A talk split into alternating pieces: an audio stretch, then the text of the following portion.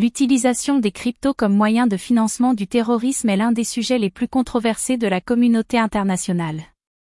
Et pour cause, l'actualité montre régulièrement comment ces devises virtuelles sont utilisées pour financer des actes de terrorisme. Récemment aux États-Unis, des crypto-devises telles que XRP ou le Bitcoin ont servi à financer l'attaque du Hamas contre Israël.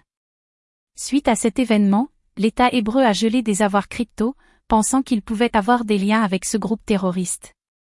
Les pays du monde entier ont commencé à se questionner sur la mesure dans laquelle les crypto-monnaies contribueraient à financer des actes de terrorisme. Cette préoccupation est d'autant plus légitime qu'elle est ancrée dans l'opinion publique. En effet, bien trop souvent, les cryptos sont considérés comme étant le moyen de transfert de fonds préféré des terroristes. Bien que cette évaluation soit partiellement justifiée, elle est loin d'être complète. En effet, elle élude un certain nombre de facteurs et de problèmes qui sont inhérents à l'utilisation des cryptos pour financer le terrorisme. Par exemple, membres des milieux terroristes disposent d'un accès limité aux services bancaires traditionnels et peuvent très bien avoir recours aux crypto-monnaies pour recevoir ou envoyer des fonds. Ces devises virtuelles peuvent également leur fournir une couverture et une protection contre le blanchiment des capitaux, le financement de l'État islamique ou toute autre activité terroriste.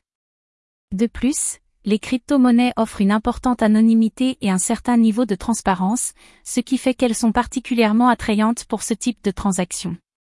Cependant, il serait tout à fait inexact de dire que ces devises virtuelles sont exclusivement utilisées pour financer le terrorisme. En réalité, bien que les crypto-monnaies aient été utilisées à cet effet, elles sont également employées pour bien d'autres usages et des applications légitimes. Des transformateurs électriques intelligents aux plateformes de commerce, en passant par des plateformes de financement participatif, les crypto-monnaies sont de plus en plus utilisées pour des usages commerciaux et quotidiens. Elles offrent également un nouveau moyen de transfert et de stockage de valeur pour les investisseurs.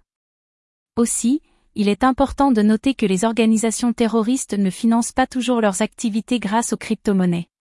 En effet, bon nombre d'entre elles utilisent toujours des méthodes plus traditionnelles pour collecter des fonds, notamment grâce à des donations, des emprunts, des activités illégales ou encore des escroqueries. De même, certaines organisations terroristes ont même recours à des activités légales pour enfin réaliser leurs objectifs.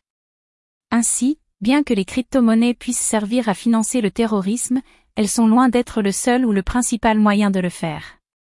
Si ces devises virtuelles peuvent être utilisées à mauvais escient, elles apportent également beaucoup de bienfaits à la communauté mondiale et à l'économie et peuvent égales